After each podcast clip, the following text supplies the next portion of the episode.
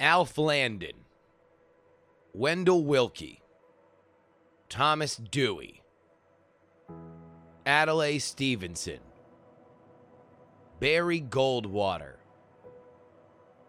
George McGovern, Walter Mondale, Bob Dole, John Kerry, Mitt Romney. Those are all the people that have run against a sitting president in the United States of America since 1932 and lost. FDR bodied three of them. The madman. Electability is going to be a word you hear a lot over the next several months, specifically as we go into a unusually busy and contentious Democratic primary. For the first time in a little while, we seem to really have four candidates that could very plausibly take this nomination specifically since electability is going to cross pollinate with people's personal beliefs on where both the Democratic Party and the country should be going. But what is electability? And why did none of the people that I just mentioned have it? There was a lot of different experience in the names that I just read. They all came from different places, and some ran good campaigns, some ran terrible campaigns. But in general, what we know is this if you are running against a sitting president, the odds are against you. I didn't count George H.W. Bush in the Bill Clinton election, mostly because I, I tend to think of George H.W. Bush 41, Bush 41, as really an outgrowth of Reagan. Which, of course, brings us to the man that did it. The man that knocked captivity. off a sitting president. I'll confess that I've been a little afraid to suggest what I'm going to suggest. I'm more afraid not to. Can we begin our crusade? Join together in a moment of silent prayer. This is Ronald Reagan accepting the nomination at the Republican convention in 1980. God bless America. Thank you.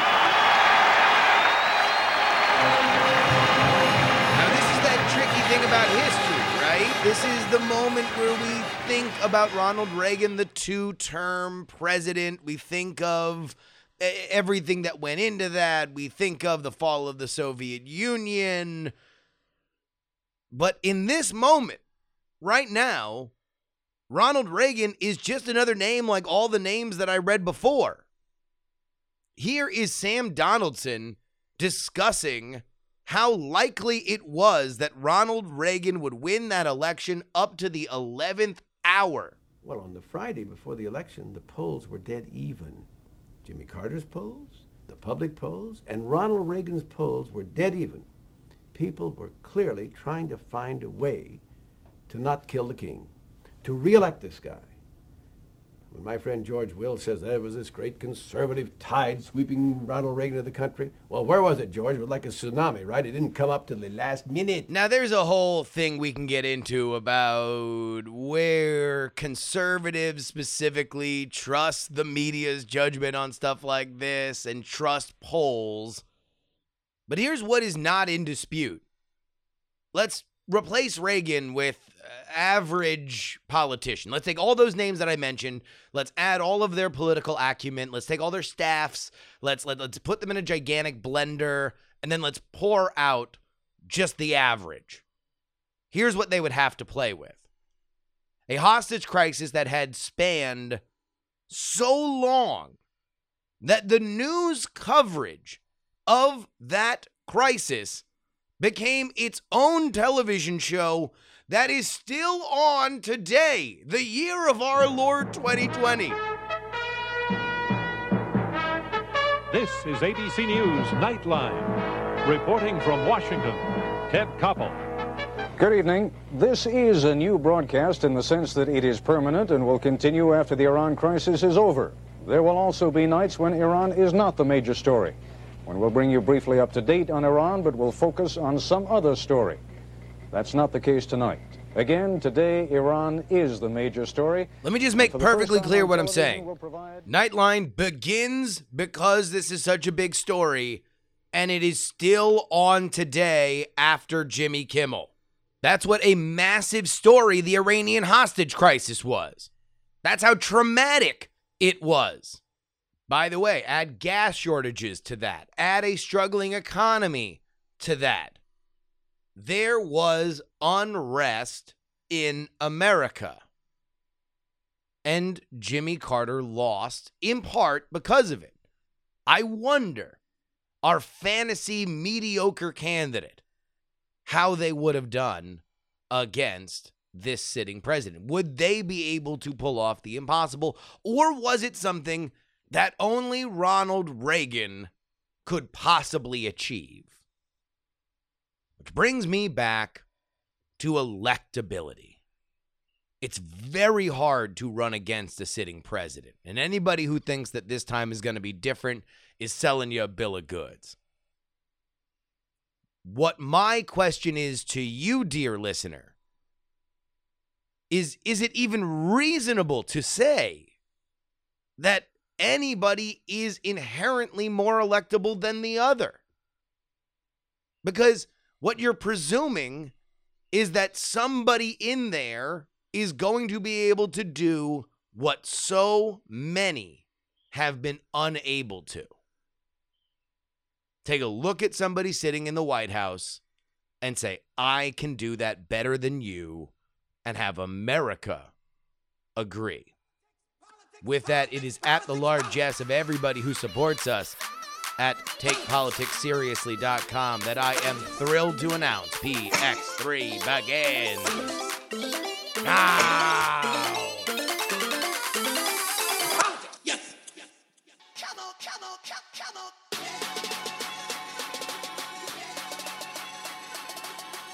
Hello, ladies and gentlemen, and welcome, welcome, welcome to the Friday edition of the Politics, Politics, Politics program. My name is Justin Robert Young. We've got a hell of a show for you today. We're going to talk a little bit about where we are right now with impeachment. We are going to talk about the looming possibility of Barack Obama stepping in to the 2020 fray, maybe a little earlier than he thought he was going to. And we are going to have an interview all about the Green New Deal. But first, I want to talk about something uh, uh, uh, a little amusing to me. The bubbling reports throughout the Twitterverse this morning, and then confirmed by the man himself, have it that indeed we will see the dawning of a new era in multimedia. Folks, we will all remember where we were when everything changed. We will all know where we were when Rudy Giuliani's podcast dropped. this was something that was rumored, and apparently it's going to happen. The the the thing that circulated amongst the podcast sphere this morning was Rudy Giuliani uh, apparently being overheard in a uh, the, the the JFK Airport Delta Lounge, yelling into a speakerphone that no one's going to be able to find his podcast. For which, regardless of their political stripes, all podcasters gathered together so they might say out loud and in unison, "I know that feel, bro." But it is out. It is real. Rudy Giuliani indeed has a podcast. It is called Rudy Giuliani's Common Sense. And in the most hilarious development thus far, it's not a podcast. no, it's a YouTube video. Oh, Rudy, he doesn't even have an RSS feed for it. You silly goose. The majority of the first episode is all about his thoughts on what should be happening in the impeachment trial. And more specifically, I would take a wild guess as to say that this is his pitch to Trump as to how he would have handled it if he were to try the case, which he was very open and forthright about, that he really wanted to try the case. That was his big thing. But he does hint at new information, information that he would be breaking on this, his new show, Rudy Giuliani Common Sense, wherein, not a joke, he styles himself after Thomas Paine, who, of course, wrote the book Common Sense that helped lead to the American Revolution. Let it not be said that Rudy Giuliani has a low sense of himself. He delivers all this information staring directly into the camera. We get the full uh, uh, bug eye Rudy effect here and again. There's not really a whole lot of switching to other shots. In fact, I'm almost positive that he did all of this in one take. I did skip around a little bit, so I'm not I'm not sure, but whenever I stopped and played it for a while, it seemed like he was was just going. So he, I mean, it's like the the the Jay-Z of rambling political punditry. He's like the old version of PX3 before I realized I could stop and edit it. But here are the clips that I found to be most interesting. This is what he says he will be dropping as we go further into the quixotic odyssey that is Rudy Giuliani common sense. You're going to see millions and millions of dollars flowing into their hands, and you're going to see a pattern with Biden that goes beyond Ukraine. When you see the words point man Biden, then put next to it how much money, how many millions did the family get when he got the point man job? It was a good day in the Biden family when he became point man. When he became point man in Iraq, lots of money came to his brother. When he became point man in Ukraine, lots of money came to the son and the brother. And when he became point man in China, well, you'll find out what happened. I don't think any of this is going to affect anything to do with impeachment. But if I were the Biden campaign, I would, at this point, if they have not gotten there already, become very annoyed that this was the center of the impeachment investigation. because whether or not it's true, it's going to be out there. This is not going to go away because Joe Biden's bad at talking about this. He doesn't like dealing with it. He doesn't like talking about Hunter. And until you can offer a, a salient reason of why the, let's say euphemistically, free spirited son of the vice president of the United States is involved for that amount of money on that board, even if it's just simple, hey, look, a lot of opportunities come to rich and powerful people. Yeah, they were probably trying to buy influence, but they didn't get any. Uh, in, in in the meantime, what was I gonna do? Deny my son the opportunity to make some money? Like, if you don't have an answer for it, then it's not gonna go away. Rudy promises yet more. I particularly look forward to bringing to you many of the facts that I have discovered that no one knows yet, that are quite dramatic, and that clearly support every single thing that uh, we've talked about. I found those facts in my role as counsel for President Trump in order to defend him. And I can think of no more appropriate thing to do than to share them with you. They're somewhat, they're somewhat startling, so don't get ready for it. Startling content ahead. Don't be too scared when the startling content comes pouring forth on Rudy Giuliani's common sense. Of course, longtime listeners to this show know that ever since the concept of a Rudy podcast was first mentioned, the only thing I wanted was for him to do an ad. I swear to God, Rudy, I'm saying this as a personal, me to you comment. If you end this series without doing a podcast read, you're an idiot and I'm and I'm furious. I want a Shari's Berries read for Valentine's Day. I want a Casper mattress read. I want a BlueChew read. I want all the reads. Give me what I want. Politics!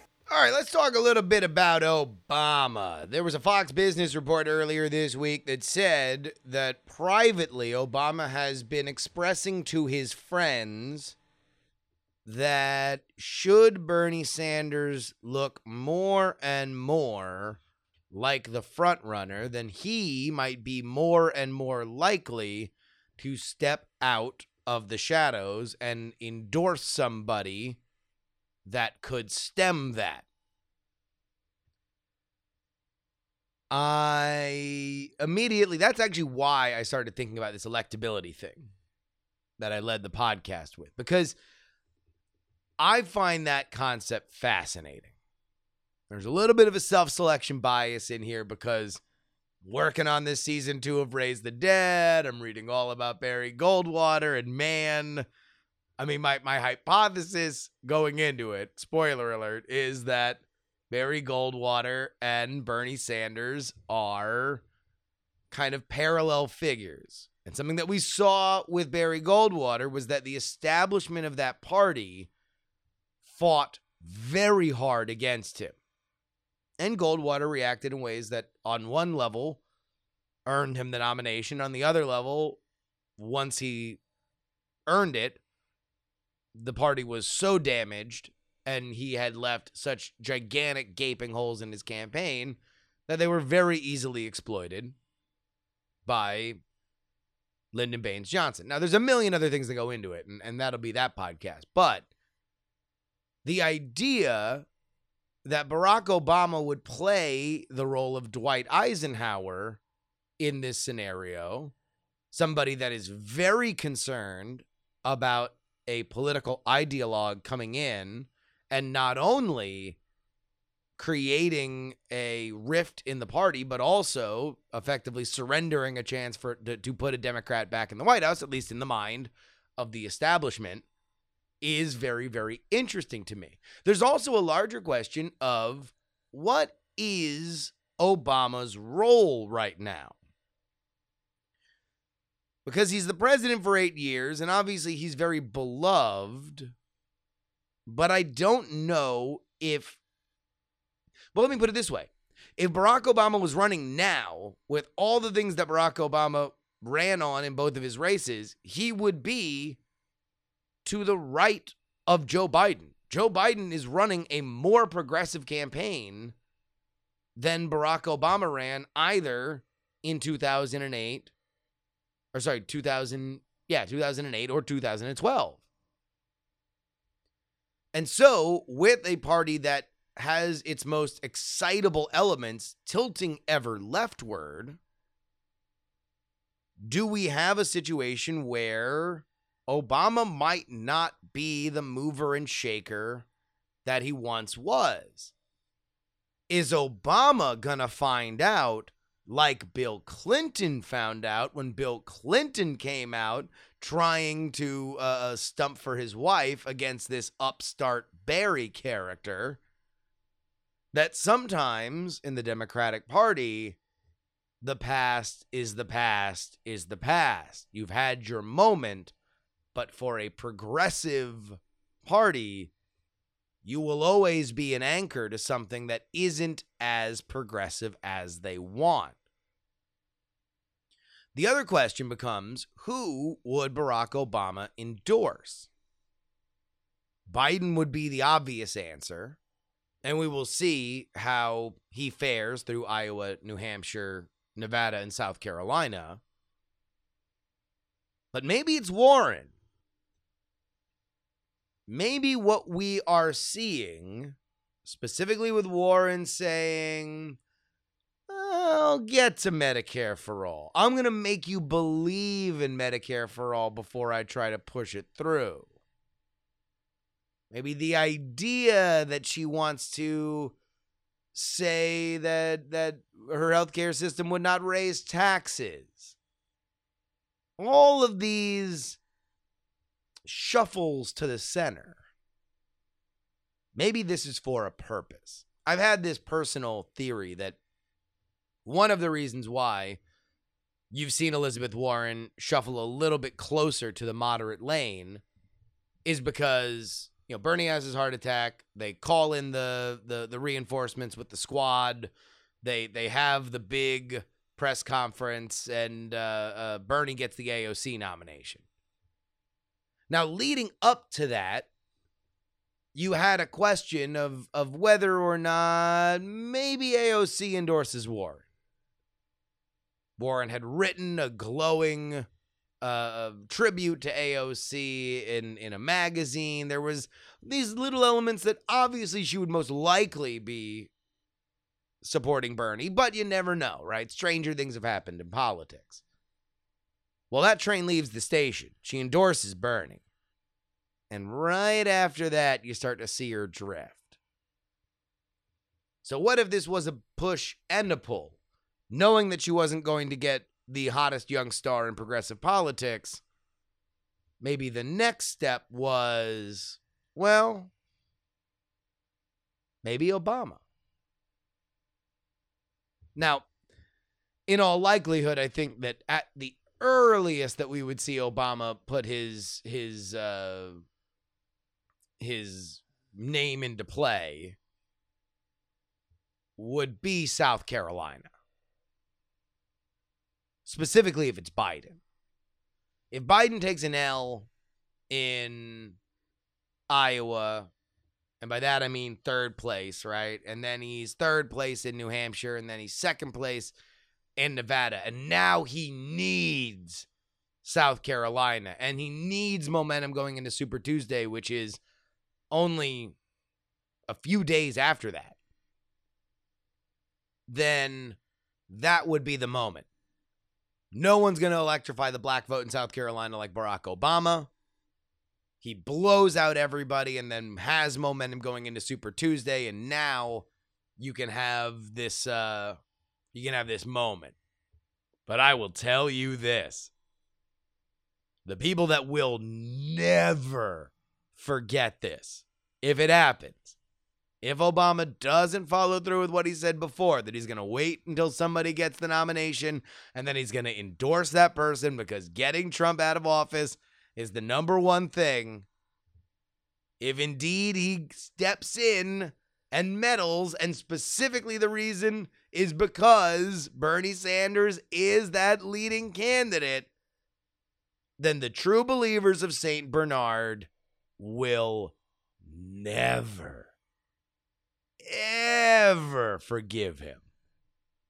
Oh, he will be Hillary level toxic to those who would love to see Bernie Sanders get the nod. Politics! All right. Impeachment. Let's talk about impeachment. Um it's happening. Democrats are wrapping up today. GOP begins their statements tomorrow. We're probably going to get our witness vote sometime soon, at which point we'll probably see the GOP hold, at which point this thing's done by Friday. So, with that out there, there are two things. Number one, I was thinking about this today if I were the Democrats, and my goal was I want to unite the country to understand that this is a, a moment in time where we have to act. And I'm watching the fact that the ratings on this stuff are not great. Like, less people are watching this than watch the Kavanaugh uh, confirmations. Less people are watching this than uh, uh, watched uh, other, like the healthcare debates. Like we are seeing a degradation of interest in this kind of stuff. And they are given 24 hours split over two days to make their case. Why use all 24 hours? Allow me to pitch something that might sound a little odd But why not be a little bit more like Rudy? Put all of your arguments into a 30 minute thing that is inescapable. Put it up on SoundCloud, put it up on, on a podcast, put it up on YouTube, and just say, all right, this is the official statement. This is why Donald Trump needs to be removed right now. And at the end of it, if you find that what you are hearing right now is disgusting, if you believe that what you have just heard is something that needs to be acted on, because if it is not acted on, then the fact that we have any kind of impeachment powers are rendered totally moot and neutered, then what I want you to do is go to this website, bit.ly slash senator lookup, hot senators in your area want to talk to you, and call your local representative. Call both of them. And you tell them you need to vote to remove. Why do this long, protracted thing that no human being can possibly consume? I just don't understand it. Make it concise. Try to propagate it. Like, if, if, you were trying to get them out, like, otherwise, you are literally, literally just boring everybody because nothing is new so far. Here's all that's new. What's new right now is that Lev Parnas, you know, uh, uh, the, the the newest the newest hero for the left, uh, uh, recorded Donald Trump, and ABC News has the tape, and the tape shows, or uh, according to ABC News, Trump is confirming that he's going to fire the ambassador Marie Yovanovitch. Which, look, man, that is what it is, but presidents have a right to fire ambassadors for any reason. And no one's going to be able to make a compelling argument to the United States, the, the, the, citizens of the United States, that ambassadors are these holy people. Now, you can say that she was a good ambassador, unlike the ambassadors that are just handed these positions because they're campaign donors. But Eh, that that's a that's a you know, you're really moving uphill. Here's the most ridiculous article that I saw today. This was from CBS News. The quote Senators have been told by the White House vote against the president and your head will be on a pike. I have no doubt that this is true. I have no doubt that somebody said this, or the equivalent messaging has been delivered to these senators. I will also say this no one needed to tell him. The president is 95% popular within the party that they are a part of. Like, this is just not going to go well for them if they vote against him. The fact that somebody from the White House repeated it doesn't change that fact. But that's not what's ridiculous. What's ridiculous is this. Are you telling me that there was no kind of of, of gruff, tough talk from Nancy Pelosi or the House leadership? That, that nobody in the House got a stern talking to about how important it was to to vote as a block.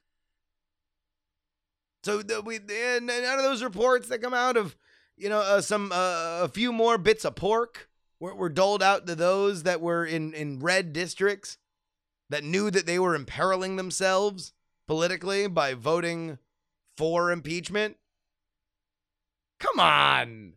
Come on. This is the job. The job of these folks are to corral votes. Like, this is not new. This is not newsworthy, in my opinion. Now, I guess I like to hear stuff like that because I like to hear, you know, politicians being mean to each other. That's just like my thing.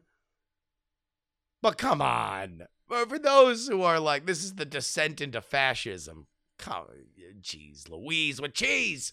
Politics. Hey, we are going to keep the Patreon plug short today, but takepoliticsseriously.com I, I, don't even know what to say anymore. We blew past the 1776 goal. We have continued to see people that are are a part of this uh, uh, that are, are are taking us ever skyward. So uh, uh allow me to not shill for you we'll we'll just mention all the regular. Three dollars gets you two bonus podcasts, one on Monday, one on Thursday. But let me let me really take this time just to explain to you guys that we are in next week, next Friday's episode, uh, one week from today. I will be in Iowa, so you are getting Iowa content. Then I'm going to be in Iowa all throughout the weekend. So the Monday episode, the bonus episode on Monday, will be all stuff that I am doing from Iowa during that time. So now is a great time to get on it. Past that, I'm off to New Hampshire. Past that, I'm off to Nevada. Past that, I'm off to South Carolina. And then I come back home to California so I can uh, be there for Super Tuesday because California's a Super Tuesday state this time. This is when it's worth it.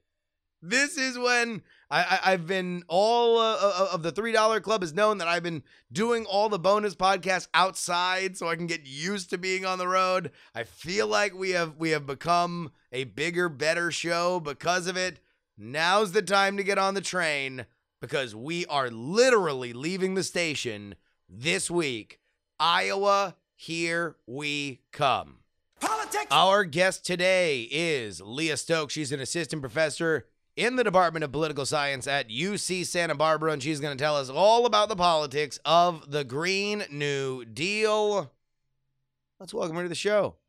Leah, thank you for coming on. Oh, thanks so much for having me on. All right. So, the Green New Deal, this is something that's talked about a lot. Seems as if it kind of shifts and changes a little bit depending on who is the one talking about it. But let me ask you a basic question.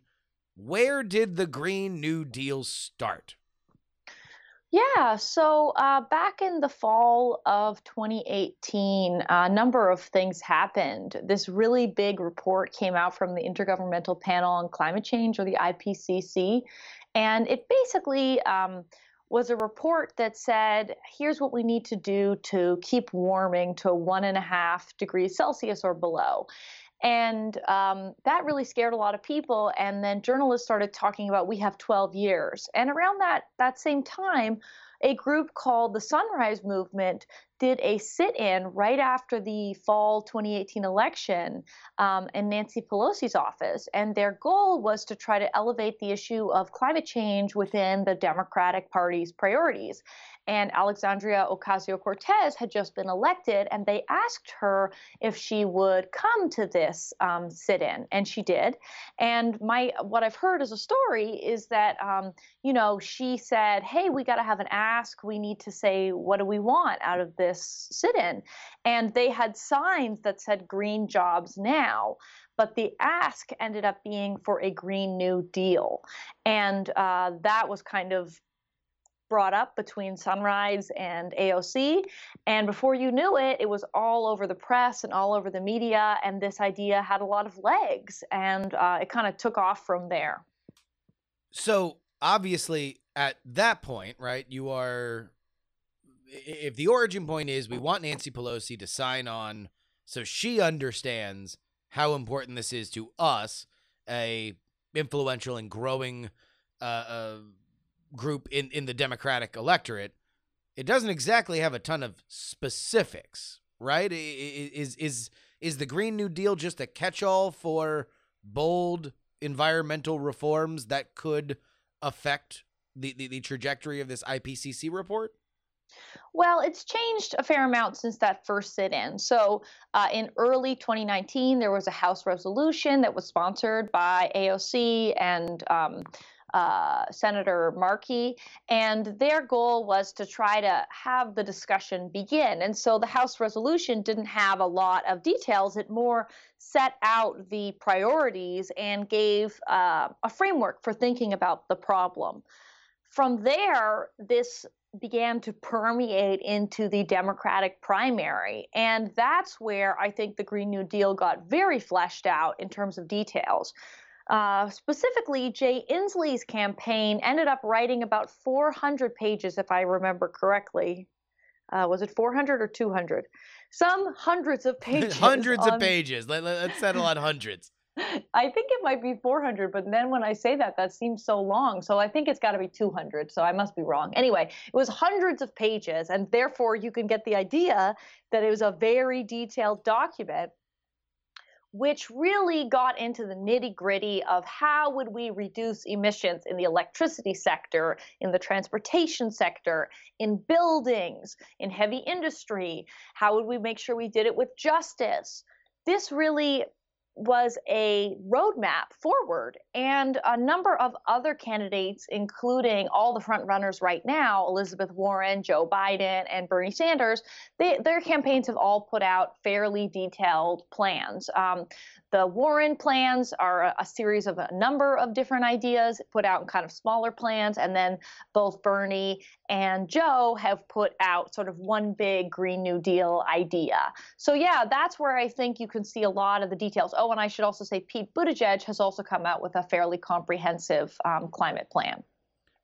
So, all of these are slightly different, but yet fall into the bucket of if, let's say, during a debate, they were asked, Do you support the Green New Deal? They could all raise their hands because they support what they are calling the Green New Deal.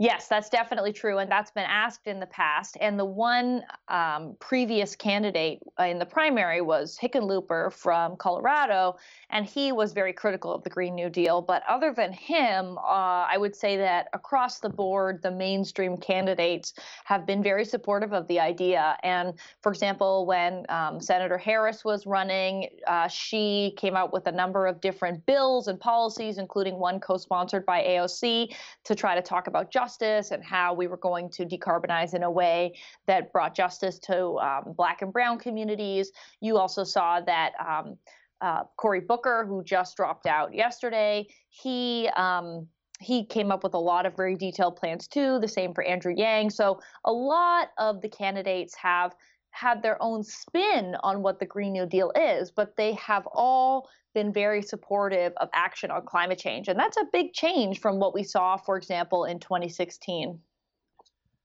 All right.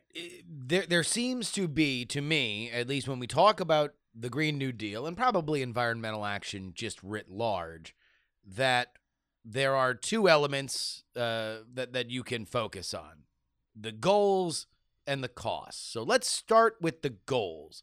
What are, broadly speaking, uh, the the goals of all of these separate but obviously similar Green New Deal proposals?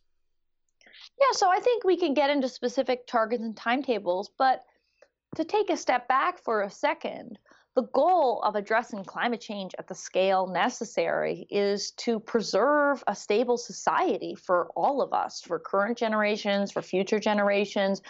Having a stable climate is not um, an optional thing, it's a necessary thing. When we think about hurricanes getting more intense, sea level rise displacing communities in places like Florida, but even places like New Jersey and New York, when we think about wildfires in the West, you know, two times as much land has burned because of climate change than would have otherwise in the American West. So this is already costing Americans huge amounts of money as well as lives. And it is only going to get worse because we've only warmed the planet by one degree Celsius. So that is the goal writ large. It's to finally mount a response from our federal government on the scale that is necessary to ensure that we can have a stable climate and continue to have a stable society. Um, now, when you get into the specific targets and timetables, they're not that different across the board, but um, when you really understand climate policy in detail, even small differences in like five years or 10 years makes a huge difference in terms of how hard it is to achieve. So, Bernie Sanders' plan in terms of targets and timetables is to have 100% renewable energy by 2030 and to zero out emissions from the transportation sector by 2030. And um, somebody just asked me today if I thought that was doable. Uh, I don't really think that's doable. I wish it was more doable. Yeah. Um, but there's a number of problems with that plan. Uh, first of all, that that speed of action, while I very much take the climate threat seriously, is going to strain for example, environmental assessment processes. So we have rules about how quickly it is that we build a wind project or build a solar project. And um, completely decarbonizing the electricity and transportation sector, uh, that would represent more than 20 times an increase over historic deployment rates just in the electricity sector. So it's really huge. And the other important thing to note about that is when you say only renewables by 2030, you're taking off the table nuclear energy. And while building new nuclear energy is very expensive and not very popular, 55% of our clean energy today, our clean electricity, comes from nuclear. So to take that half of what we've already managed to accomplish and to say, well, we're not going to use that if it's safe and we can keep it operating, that's not a great idea. So um, th- those are his targets, and I think they're very um, ambitious and they're very laudatory. But I think some of the details are a little problematic. Yeah, um, I mean, uh, uh, 2030 is what we would like to refer to in the industry as 10 years from now. Like that, that is that is not a long amount of time. You know, anybody can remember you know, it feels like yesterday that it, that it, it was 2010 and now we're at 2020. So th- th- these things move fast. Yeah, and you know, I'll say that when Jay Inslee's first plan came out, they had a target of 2035 to do the same kind of thing. And I said, wow, that's pretty crazy. Like, I don't know how you're going to do it. So, uh, you know, I'm not saying that I don't support Bernie's ambition or focus on climate change. I think that's great. But these targets and timetables when you think about historic deployment and when you think about make you need to make sure that local communities want these technologies in their backyards. I just think that that's where some of these challenges come up. Um, so the next the next candidate uh, is elizabeth warren and she has a plan that is modeled off of jay inslee's sort of gold standard climate plan. So she says that by 2035 so that's five years later. Uh, she would plan to have 100% clean electricity. So, what does that mean? It means that nuclear energy can still count and for the plants that we already have operating. And she wants to do the same thing for transportation by that timeline. So you might say, well, that's only five years more, but actually that's 50% more time because the first plan is only 10 years. So 15 years gives yeah. you an extra 50%. And when you run the numbers, it's actually true that it is 50% easier on an annual basis to meet that target that the Warren plan has set out than it is to meet the Bernie target.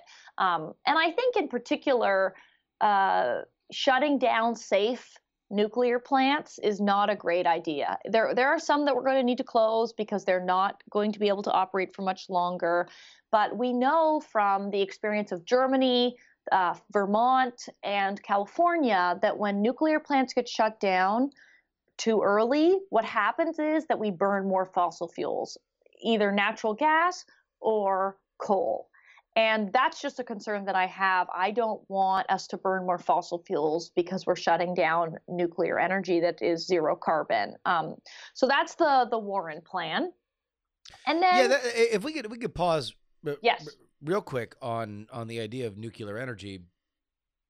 Uh, that does seem to be something that has sort of flip flopped on either side of the orthodoxy of mm-hmm. environmentalism, right? That that it was something that was very much uh, uh, the, the the the greatest possible evil, maybe in the '70s and early '80s, and with the you know Chernobyl and Three Mile mm-hmm. Island, uh, that that certainly heightened those fears. But in you know uh, hindsight now, even some very radical environmental activists say that it's uh, among the, the, the cleanest ways that we can power, at least at the kind of scale that we are going to need to. Yeah, when I first started working on climate change over 15 years ago, I was not pro nuclear. Uh, a lot of environmentalists were not. Um, but and I think if you look at the history of the environmental movement, and I think it's certainly true of Bernie Sanders as a person, uh, it was very much tied to anti nuclear weapons. If you think about the history of the Union of Concerned Scientists as an organization, UCS, a wonderful organization, um, you know, they in part were growing out of an anti nuclear movement, mostly focused around weapons, but also focused around nuclear energy because of concerns about proliferation and also waste. Um, but I think what has happened is that uh, climate change has really grown in terms of its severity and the risk that we understand that it poses. And so I think a lot of people now think that, look, if we already have nuclear plants operating, we should try to keep them open. And the thing is, assuming that they're safe, of course. Yeah. The thing is that what is shutting down nuclear today is not safety or something like that. It's actually cheap fossil gas. It's natural gas flooding into the market and basically suppressing prices so that nuclear and renewables cannot compete as much. And the problem with that is that because we don't have a price on carbon pollution, we've never made polluters pay. Um, nuclear energy doesn't get any credit for the fact that it's providing that clean, carbon free energy. And so, in certain cases, these nuclear plants are closing down because they are not able to compete with really cheap, polluting fossil fuels. And we don't want a situation like that. We don't want to be you know, building a lot of new natural gas infrastructure to run fossil gas when we could be keeping open safe nuclear plants. And I think that that is the reckoning that a lot of environmental groups have gone through, looking at the experience of, for example, Germany, which shut down its nuclear fleet um, in part after the Fukushima disaster.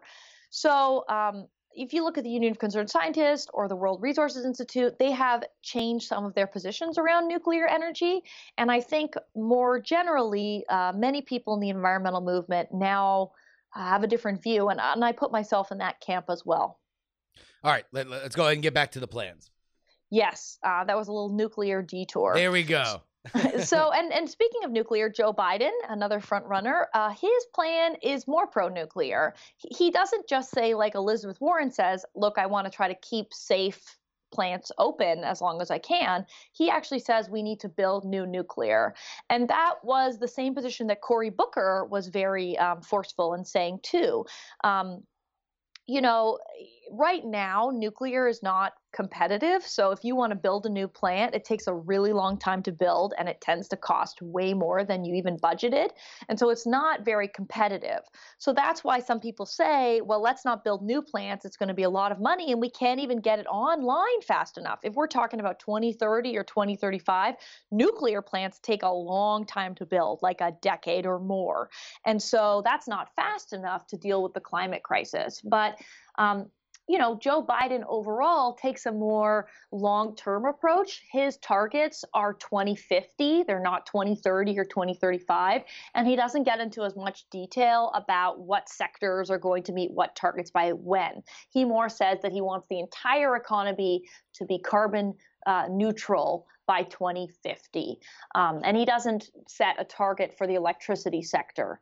So um, some people have said that his plans are less ambitious.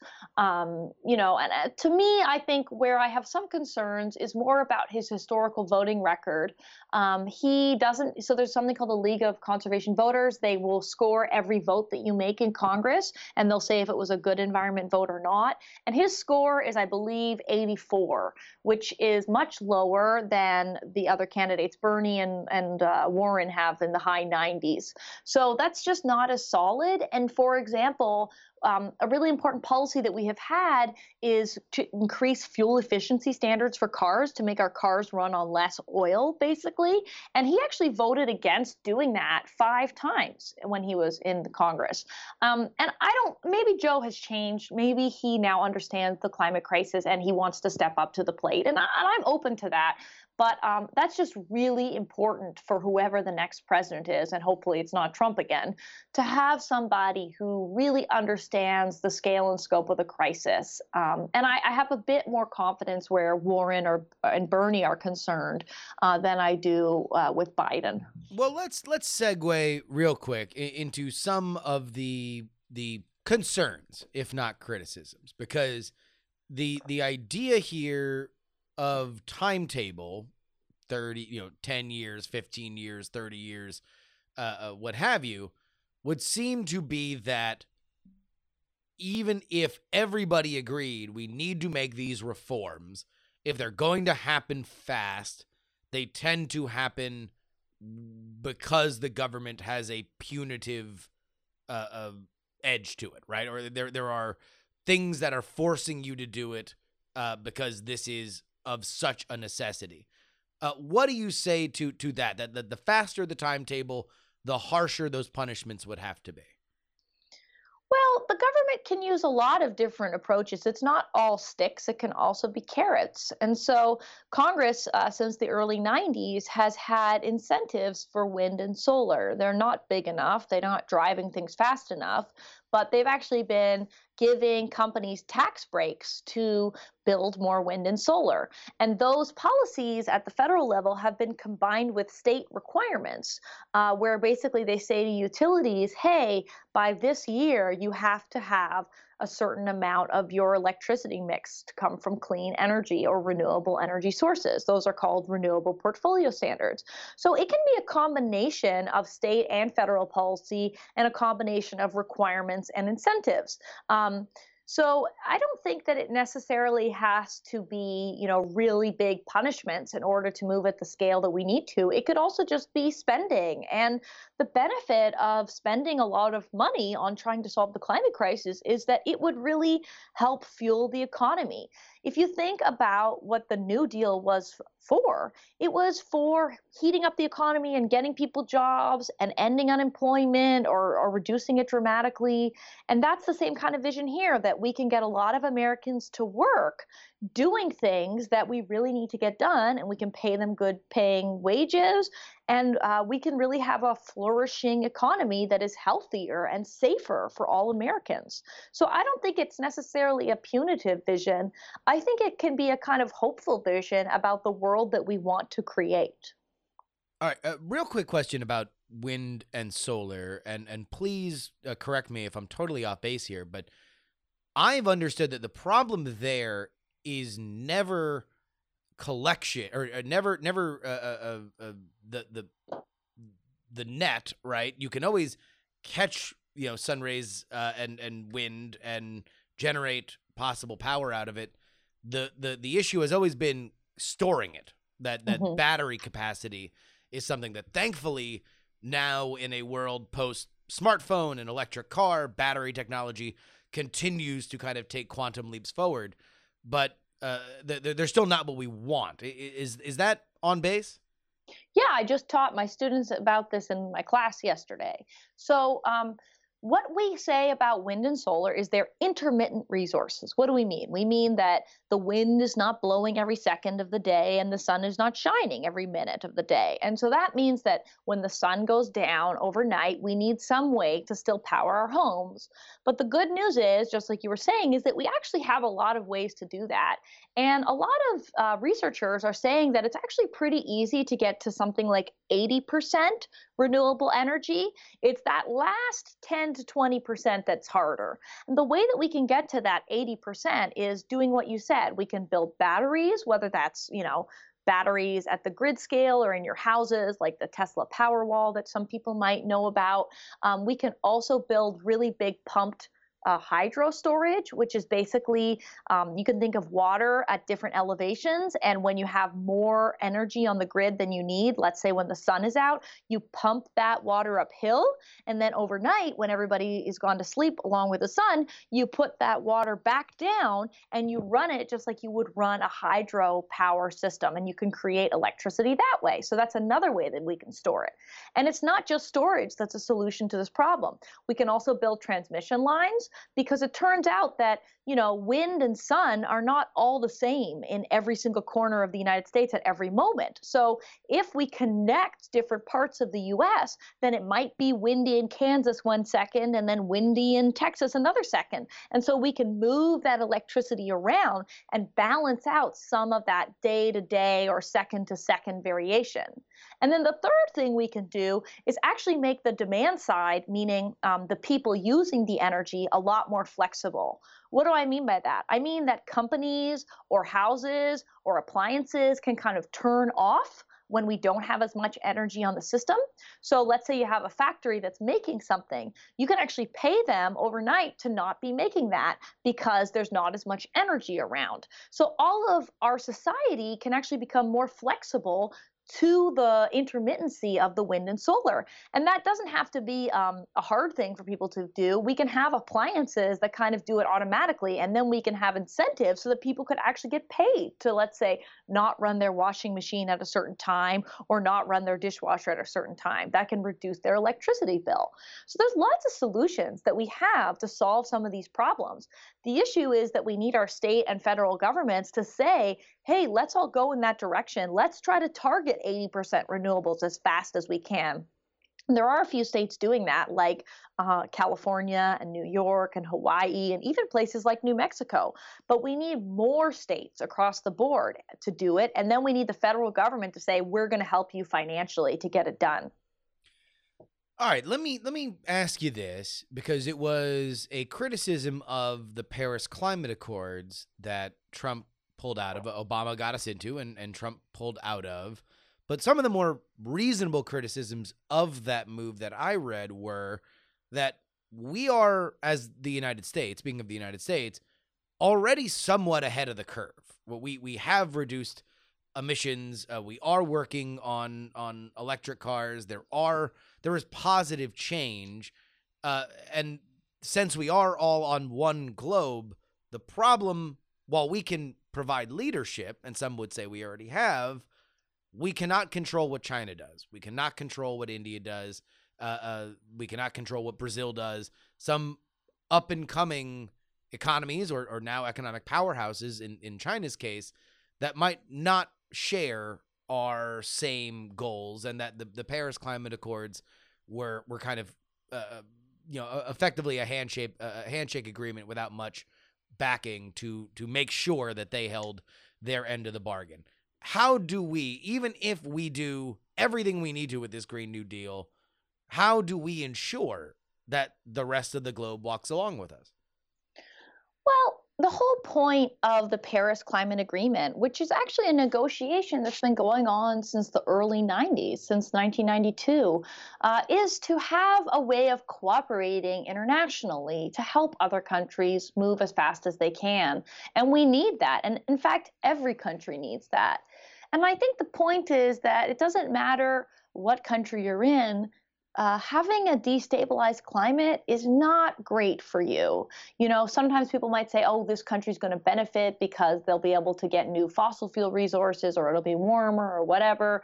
But I think that's a little short sighted because um, we could be getting into a very dangerous scenario relatively quickly where we start to have a positive feedback cycle, by which I mean the planet gets hot and then it gets even hotter and it gets hotter and it gets a sort of runaway, really dangerous scenario. And when the planet gets that hot, you know, people can literally just die from being outside. That's a, a real thing that can happen. And, you know, we're talking about coral reefs completely collapsing, which could be collapsing um, food ecosystems in the ocean that a lot of people all around the world need to survive, and that will lead to destabilization of lots of regions. So I don't think that most countries, if they really understand this issue, want to move slowly. They want to move quickly. And the point of the climate negotiations is to help figure out how we can all move as fast as possible and to share technologies, share policies, um, so that everybody can move fast. And the fact is that the United States is a huge historic emitter, I believe the largest one. So we have polluted the atmosphere more than anybody else. And so to say now, oh, well, these other countries aren't doing things, well, we have made a big mess of things. And the good news is that we are also the innovation engine of the world. The United States has amazing scientists, engineers. We can invent lots of cool stuff, and then we can sell that stuff to other countries. And that, in fact, is exactly Elizabeth Warren's plan with this idea called the Green Manufacturing Plan what she wants is for the US to innovate new technologies. And she wants that if the government helps other companies do that and to get patents, then they have to actually make those technologies in the United States. And that will create a lot of good paying jobs. And then we can sell that technology to other countries.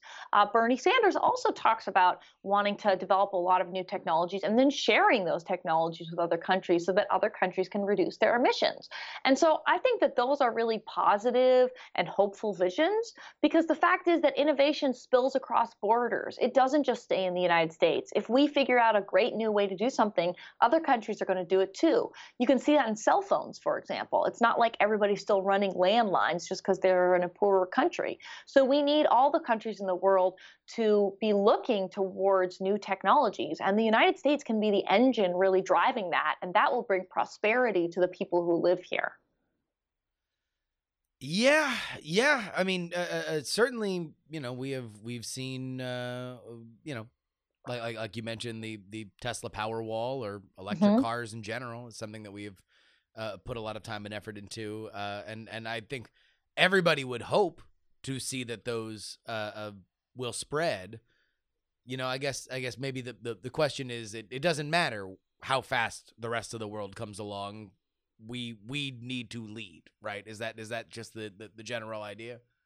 I do think that the developed world, which has more money, uh, which has a more trained workforce, needs to lead because we're going to be the ones who will be able to invent new technologies. That's what we've always managed to do in, for example, um, IT, right? If you think about all the innovations coming out of the United States and Silicon Valley, this is a huge engine of the whole world. And we could be doing the same thing for clean energy. And then we would be capturing those jobs and, you know, helping to kind of create the future for the young people coming up today. What are their jobs going to be like? And they could be building technologies for the whole world. This is a very big opportunity. It's easy to get sad and scared about climate change, but it's also a chance to kind of um, change the way that we do things and make it less harmful for people so that people aren't breathing in polluted air from coal plants that run in their communities. That's not a good thing. So I do feel that the United States has a really good opportunity here to lead the world, but also benefit from doing that. Well said. My guest has been Leah Stokes. Uh, she is an assistant professor in the Department of Political Science at UC Santa Barbara. Leah, thank you so much for taking your time out to join us. Thanks so much for having me on. Politics! I want to thank our rapidly growing Titanic $10 tier. Now I always call them the the, the, the, Titanic $10 tier because they are they, they loom so large, but I'll tell you what, uh, we, we might need the Titanic to fit them all in with how many people that are joining it. Dennis, Michael, Jonathan, Will, Peter, Olin and Angela, Christopher, Nick, Frozen Summers, Jim Wright, DL, Lindsay, Steven, Squids Mixtape, Jaime, Adam, D Laser, Andy, Paul, Mike, and Brad. Join them or just pitch in whatever you can at takepoliticsseriously.com. If you want to write into me, theyoungamerican at gmail.com is where you do it. You want to find me on social media, it is at Justin R. Young. Until next time, this is your old pal Jury saying politics has three names. And I watch television where they talked about politics. And I've seen a newspaper where they talked about politics, and there was a Twitter account that talked about politics, but this is the only show, good friends, that has the stones to talk about. Oh.